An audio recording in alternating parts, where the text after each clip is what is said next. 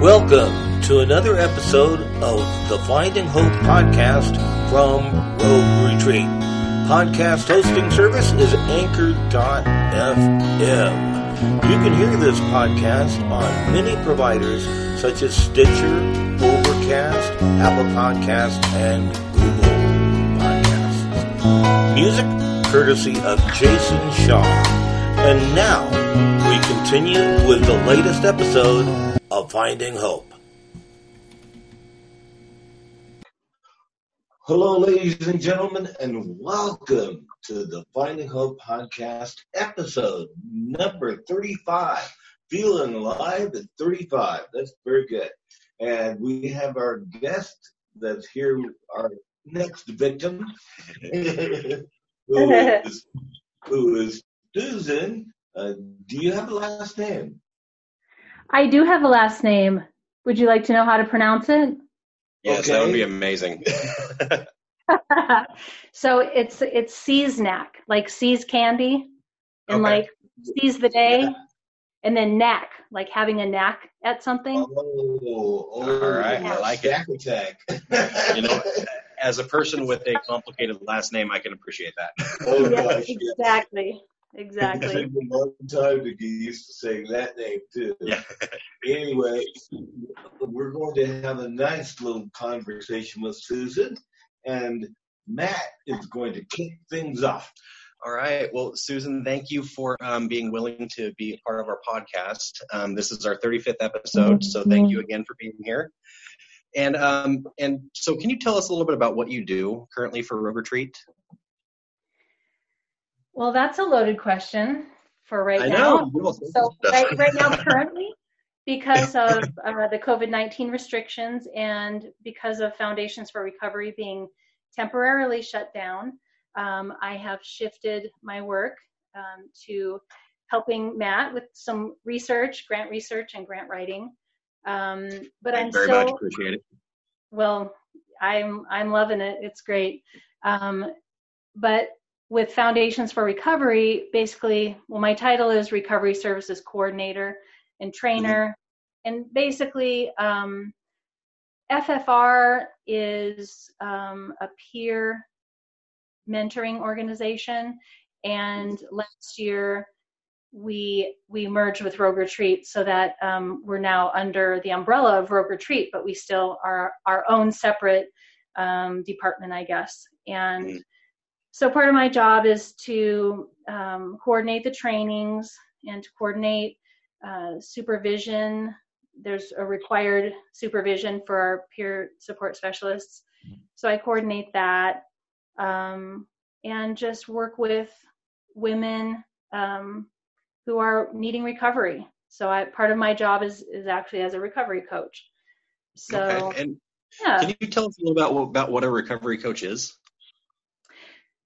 That is a good question. So um, so in Oregon they call they call it peer support specialist. That's the technical title.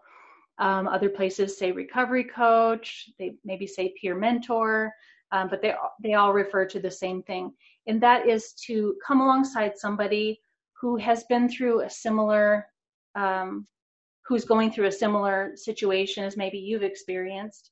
Um, it doesn't have to be exactly the same, but just that that piece of I've been there and I've uh, overcome this difficulty and I'm still overcoming it, and just coming alongside to help another person um, not only to initiate recovery but to sustain that recovery.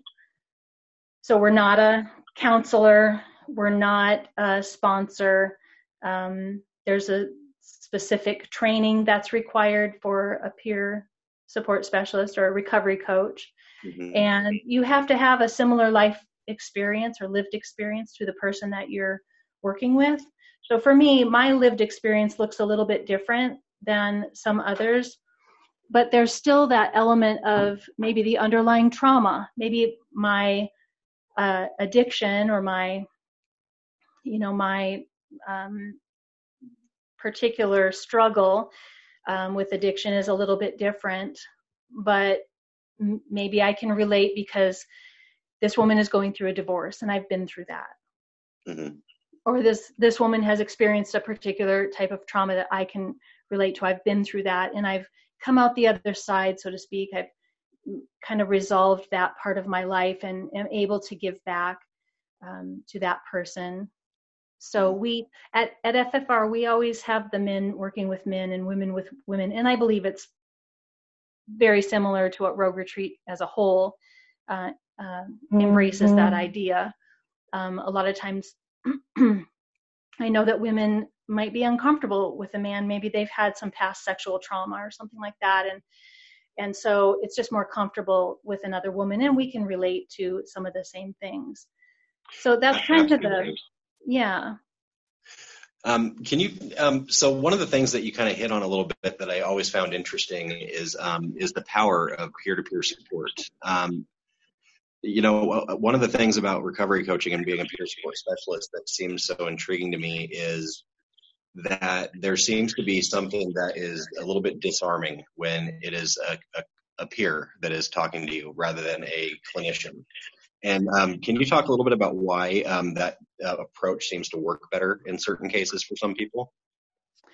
Yeah, um, one of the things that we teach in our training is about the power differential, and I know mm-hmm. you're talking different kind of powerful, but um, but I think part of what makes recovery coaching or peer support effective and powerful for the person receiving that type of care is that um, that power differential. In other words, um, I'm not one up from them.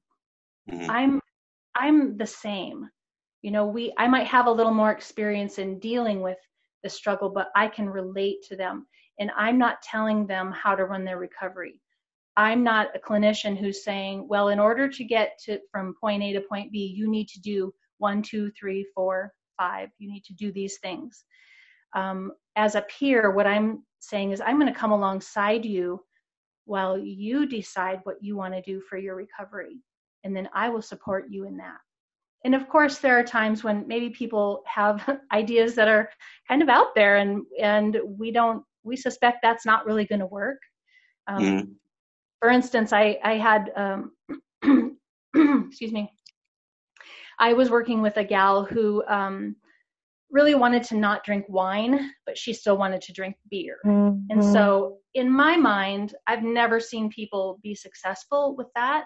But moderation is a, a viable model. You know, we have abs- the abstinence model, we have uh, moderation, we have medical medicated medication assisted treatment. There's different ways people can approach it.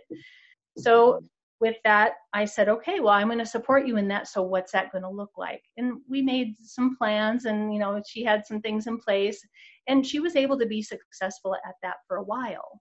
Um, and so I was able to support her in it. Now, when the time came that it wasn't working for her and she needed to do something different, I hadn't closed the door on the conversation by saying, that's not going to work and I'm not going to support that. But because mm-hmm. there's no power i'm i don't have any power over her. Um i'm not standing there saying that's not going to work you can't do it that way. Um that the door stays open to communication. And so it's perfectly natural for her to say that didn't work for me like help me figure out what to do next. And then i can just come alongside. So that's kind of why it's so powerful because it's it's someone who's been through something that's similar someone who understands the struggle and isn't mm-hmm. there to tell a person what to do. And and it, it empowers it's an empowering type of support that says you know you best. We talk about treating people as objects as mm-hmm. recipients or as resources. And when you treat someone like a resource and say you know you best. I don't know what's best for you but you do. So let's try to, you know, I can support you while you figure that out, and then I can support you while we carry out your plan. And that really empowers people. Um, in, in that kind of support, you know, we can say, well, let's talk about why this might work and let's look at why it might not work. So that can help you look at it from all sides and kind of, you know, figure out what you want to do. So I think that's that's why it's a powerful tool, a powerful model. Yeah, it almost sounds like the relationship between the peer and the participant is like kind of the primary piece of the whole thing. Yeah, exactly. And we teach that. It's all about the relationship. When you first get to know somebody, there are some things you wouldn't say to them. But mm-hmm. later, when you've developed that trust that comes with um, time and having shared some really tough pieces of life together, um, there's there's a trust built that you can then speak honestly. And we talk about one of the roles of a peer support specialist is being a truth teller. You mm-hmm. know, we we advocate, we support, but we also tell the truth. So when we need to, we can say, look, I, I'm not sure about this and, and maybe you need to consider doing something else. But we don't necessarily do that the first time we meet them because we don't have that relationship. So that's a that's so you almost have to get to know each other. exactly. Okay. So, Susan, you've mentioned the training a couple times, and I know that um, with FFR, you guys do have a state um, certified peer support specialist training. Can you talk a little bit about what you guys do to help credential people? Yes. So, the, the state requires a minimum of 40 hours training, and our training has been submitted to the Oregon Health Authority, and it is state approved. Um, so, when we do a training, first of all, we need to um, I, I do the homework of um, who is this person that wants to be trained? Do they fit? Um, in other words, sometimes we get people who they've never been homeless. They they've never experienced um, the struggle of, of addiction.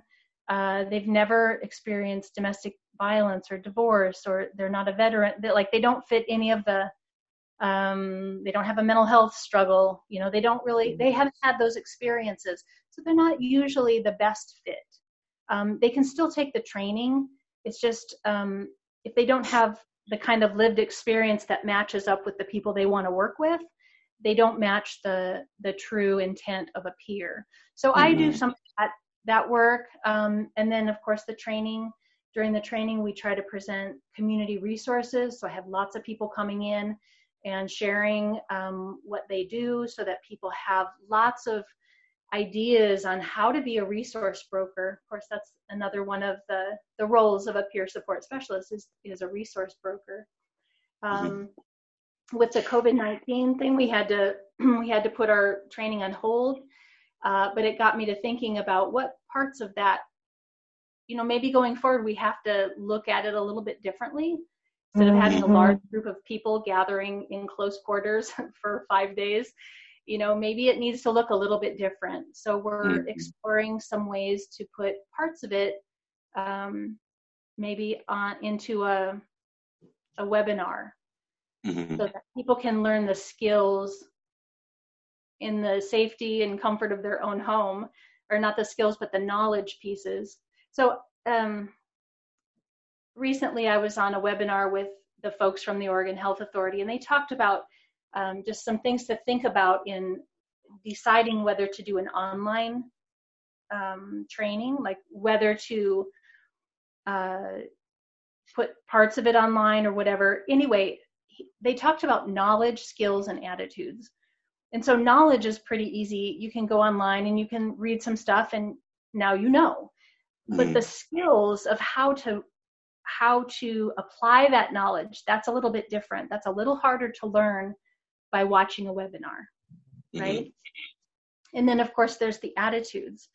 So, those again, it, it takes a face to face and like being in a room with a bunch of other people and sharing what you know it's empowering for people and it also validates like yeah I, I knew that and when they get to share their story it's like wow that really cements the learning so adults learn differently from kids kids their brain is in a different uh, state of development. So they, to help their brain develop, they need lots of memory work and things like that. But as an adult, we learn more experientially. So that's the big part of the the training that really needs to be face to face. But still so going forward, what's that? So it can be more hands on basically for the experiential piece. Yeah, yeah. So doing some role play exercises you know, mm-hmm. really talking about different situations and what would you do mm-hmm. in those mm-hmm. situations, um, things like that. So we're really looking at how can we maybe put some of the segments onto our Hope University um, platform and allow people to have access to those before they come to the class so that the class the in-class experience would be very powerful and very hands-on and very much um, that experiential learning. Yeah, absolutely. And so, Susan, you mentioned COVID 19, and I know that um, it did um, impact the training that we had. Was there any other impacts that FFR felt from COVID 19? I think so. I, I, I just sent out an email to all of our volunteer coaches, and um, one of them wrote back. She said it's really been difficult. She's stayed in touch with a couple of her participants, but it's really been difficult to you know because you don't have that face-to-face contact you can't read you can't always read where a person is really at through a text or even mm-hmm. some phone conversation um, so it's been a real struggle and i told her yeah i've noticed that too some of my gals i just haven't you know we talked at first but now it's just like we're just going to put our head down and weather this thing and get through it and then we'll meet again and it's it, it, I think it's been hard. I think it's been hard for people. I've heard about a lot of relapses. I think mm-hmm. um, not being able to have that face to face has really affected people. You know, maybe not it everybody. Like yeah, it, it, definitely it feels like it has. Um, there seems to be a lot more isolation um, because of the stay-at-home order, and um, I think a lot of people are struggling with the idea of having human connection um, through Zoom or social media or whatever, there's um, something there's something that's missing. I think it just has to do with the isolation people are facing. Yeah, yeah, and I think um, uh, I've talked to a couple other people too, like, like who have said, I don't usually watch TV like this, but I think we're our inner. There's like I know in me, there's this inner like I'm a little stressed out. I'm I'm aware of it, but not a hundred percent fully. Um, I'm trying to like just weather it and get through it. And so um, when I get home from work or when I'm done with my work, if I'm working from home, I I turn on the TV, I play solitaire on my phone. I feel like I'm doing something productive and multitasking. So it makes me feel a little better about myself, but I'm really not being productive with my time. But do you think that there's a do you think that there's a t- uh, there's a type of thing where we compartmentalize things too, so we don't always see the full, full impact of what we think we see or think we know at times. Yeah. Because I, I, I think that it's so easy to get overwhelmed, mm-hmm. and and you go and you you, you kind of look and you think, do I, uh, and I, am going to say this, I don't do I see what I think? yeah. and, and do. I mean, it's just like even, even uh, coming here and doing what we do here in this particular cub- cubicle, mm-hmm. it's like, okay, but, but it's so nice when something that is a little bit normal uh, whatever right. the normal will be. But it is hard, and and for me, uh, I, I have to do this as a blind person. We're more used to being isolated. Oh, certainly, because we are in that place. We don't have the freedoms that I always say this that you sighties take for granted. Mm-hmm. Yeah. And, and, and it can be hard, but then also I'm thinking, hey, welcome to my world. Yeah. Right. Right. Right. So, We're all getting a little taste of how the other people live. Exactly. Yeah. You know, and and so Susan, as a as a peer support specialist and a trainer um, for um, for peers, do you have any advice that you might give to people um, that might be feeling isolated during the stay at home order? Wow. yeah, I mean, isolation is a tough one because you're being told to don't go, you know, six feet away from people. So you, those of us who, you know, physical touch is my love language, and I don't get those hugs and things that I'm used to. So mm-hmm. it's, I, I think don't. Maybe my advice to myself is don't get in your head about it. Don't get don't let it make you feel like you are all alone. Mm-hmm. Right now, I mean, there's a lot of commercials on TV, if you're watching TV, but um, that are saying, you know, let's be alone together, you know. Yeah, and I think alone together. that's a great idea. It can be comforting to know, like, we're all in this together, and everyone is experiencing the same struggle. I think it's different for extroverts versus introverts. I think mm-hmm. there's a thing too. Um, so it kind of depends. Some people are really finding a lot of life and everything through the Zoom uh, recovery meetings, uh, through Facebook, you know, just kind of anything that you can do to feel a little more connected. And I think just um, this is also a time to maybe do some of that deeper work um, you know, instead of trying to mask in our day to day life, we can kind of mask a lot of painful things because we're busy. And now that we're not as busy, we have to be face to face with that discomfort, you know. Mm-hmm. And so maybe seeking out some like an online counseling service or things like that. There's a lot of different like crisis lines and things like that. So mm-hmm. I think if people are feeling like uh, I'm not doing well, you know, call the crisis line.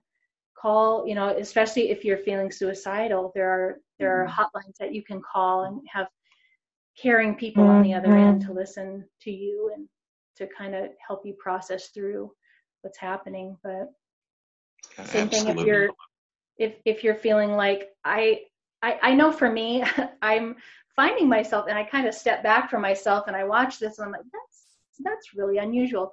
But I'm getting irritated at little things that I normally would be like not they wouldn't even be a thing. But I'm getting mm-hmm. irritated and then I start to fixate on it and I'm looking at myself going, why is this happening? But I think it's that internal stress. Maybe like Stan said, it's a you're trying to compartmentalize it and keep it out of your awareness so that you can continue to function. You, um, you, you know, another thing I always like to say too is sometimes it's important to drown out the noise too. Sometimes because a lot of times, even with with uh, I call it anti-social media, uh, you can become bombarded so much that you have to drown out the noise and do something nice for yourself. Um, Go. Read a book, take a walk, whatever. yeah. Yeah. Yeah. Yeah. That's really important. And I think um, that brings up a good point. Uh, I've tried not to over watch the news. I might watch maybe once or twice a week um, because otherwise you can just get caught up in what everybody's saying. Same thing with social media. People are saying a lot of things that might not be true. And you know how that goes, like the old telephone game game where you know the actual information is correct to start out with, but by the time it goes through a bunch of people, it's distorted and not accurate. Well, how many exercises have you done? Because I did because I was in the I was in speech and communication department, and you go and you watch and you watch how the thing goes from one person to another to another, and it's totally different by the time it gets to the end. Yeah. It absolutely is. So, when Susan, you get that information, I was going to say, when you get that information and you're the like sixth or eighth in line to hear it and it's been distorted, it creates fear. It creates anxiety because now you mm-hmm. don't know and you're worried that it's actually true and maybe it's not true. You know, yep. so I, I don't know. Yeah, and so Susan, um, I know that FFR is go- is kind of going through some evolution at the moment. Um, what is your kind of vision for what FFR will um, kind of grow into? I missed part of that. It was a little garbled. So what is my oh, what? Sorry. Yeah, what is your vision? I mean, F- I know that FFR is um, kind of evolving at the moment. What is your mm-hmm. vision for yes. what FFR will grow into? Well, um, I really see us going through a time of streamlining and pulling mm-hmm. back to the basic thing that we were we're set up to do, and that is to provide support, recovery support. So the question is, how are we going to do that in such a way? We kind of had a big budget and a lot of expenses that maybe we don't really need to have. And going forward, um, mm-hmm. you know, the possibility of moving to a smaller location, um, you know, where we can just focus in on what we do and and not try to um, have a drop in large drop in center, but maybe we meet people out in the community. We have a little more outreach. Um, mm-hmm. Meet people where they're at. We don't need a, a lot of rooms and a big space, you know, to to do that work. And I think we've kind of gotten a little off track with with that. And then the you know, of course, the financial stress of like we have this great program, um, and how do we keep it going? So I think you know, pulling in a little bit, reevaluating what are the mm things we need to do? What does Rogue Retreat need us to do? What does the community need us to do? What um, what service or what you know what can we provide to the community based on what the community needs? And so we're just kind of looking at all that stuff and um, not getting stuck on what we think it should look like, but mm being open and willing to be guided in a new direction. So, and I, I, I don't see us not doing recovery work. That's what we, mm. that's what we do. You know, and of course the training might look a little bit different. I, I think they're going to need to be a little bit smaller um, going forward, but that's okay because, you know, we, we can still do that work. Um, peers need proper supervision to stay in their role and um, it's easy to step outside of your role and be trying to do work that's that's not what is um, in in your lane, so to speak. And so, just that supervision piece that's going to be part of it, at least what I see.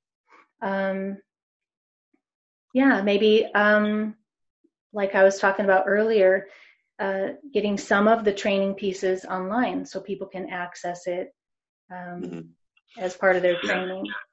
You know, and I think that's one of the positive impacts that COVID has had on a lot of uh, organizations is um, it's forcing us to have to adapt to doing things in a different way. Um, yeah. And I think that ultimately that's just going to help us be able to reach more people. Yeah, yeah, yeah. It's a good opportunity to step back and kind of take the pulse of uh, the community and of our organization and see what's really mm-hmm. going on and what we need to do to make it more effective. Absolutely. So I, I think some good things are going to happen and um, and I think we're we're going to be better for it. So absolutely, we're looking forward to the evolution of FFR 2.0. exactly, I love yes. that. Yes, and so Susan, we we try to keep these to about a half hour, and so we're coming mm-hmm. down to the end of our time here. Um, but one of the way, things I like, last questions I like to ask is, if you were to encounter somebody that literally had no hope, what would your message be to them? Wow. Welcome to the sound of um, Yes. and that gets everybody, by the way. Yeah, it, yeah it's a. It's well, a, it's a, it makes people think. you know, I guess based on my own life experience and my faith, I know that there's always hope. And for me to turn to my higher power and um, to the people around me that that are my supporters, that gives me hope. So I guess I would encourage them, you know, don't give up. Don't don't um, don't isolate. You know, um, I, I met with someone the other day who um, at a park we were six feet apart you know we did all the right things but um you know it's like well i don't want people to know what's going on you know mm-hmm. and when you isolate like that that feeling of hopelessness really compounds and i know in my own experience as i tried to hide what was going on i just felt i did feel hopeless but once i found a person to talk to about it and got it out in the open and found that the person was receptive and didn't judge me. You know, those are things that gave me hope. So, so I would say, you know, we we have two types of relationships. We have the the vertical, you know, to our higher power, and then we have those horizontal relationships to the people that um, love us and care about us, and and you know, so stay in those relationships, and Mm-hmm. But do you that'll- also that'll think, give you more hope. Mhm. What's that? but do you, but do you also think too? Uh, uh, this is why I think, and I think it probably you might agree that you have to learn to be your own best friend and like yourself for who you are, and realize you're not perfect. Yeah. Yeah. I'm pretty close though. Oh man. okay. self acceptance because if you walk in shame, the shame of like, oh, I'm just a terrible person. But once I know for me, being kind to myself and saying, look, you know, I ate four cookies last night and I really didn't want to, but I did it. And so I'm not going to beat myself up. I'm just going to go. forward. That's why I brought cookies to work today so that I don't eat them. Thank you, Susan. so you guys can eat them. Oh, got a sugar headache from that one. But um, yes. but yeah, just but but it's about you're right. It's about accepting who you are and where you're at in that moment, and not beating yourself up because that just feeds right back into the cycle of addiction. You know that shame piece brings you back into the behavior, which causes more shame. And so you got to break And that Stan is going to avoid. Stan is going to avoid those cookies. I've been doing very well. recently. Yes. Stan I is know. gonna- not going to do that. Stan even think- avoided Taco, Taco Tuesday. Oh, well. Susan, um, yes, thank you so much for um, being our guest on this um, this episode of Finding Hope.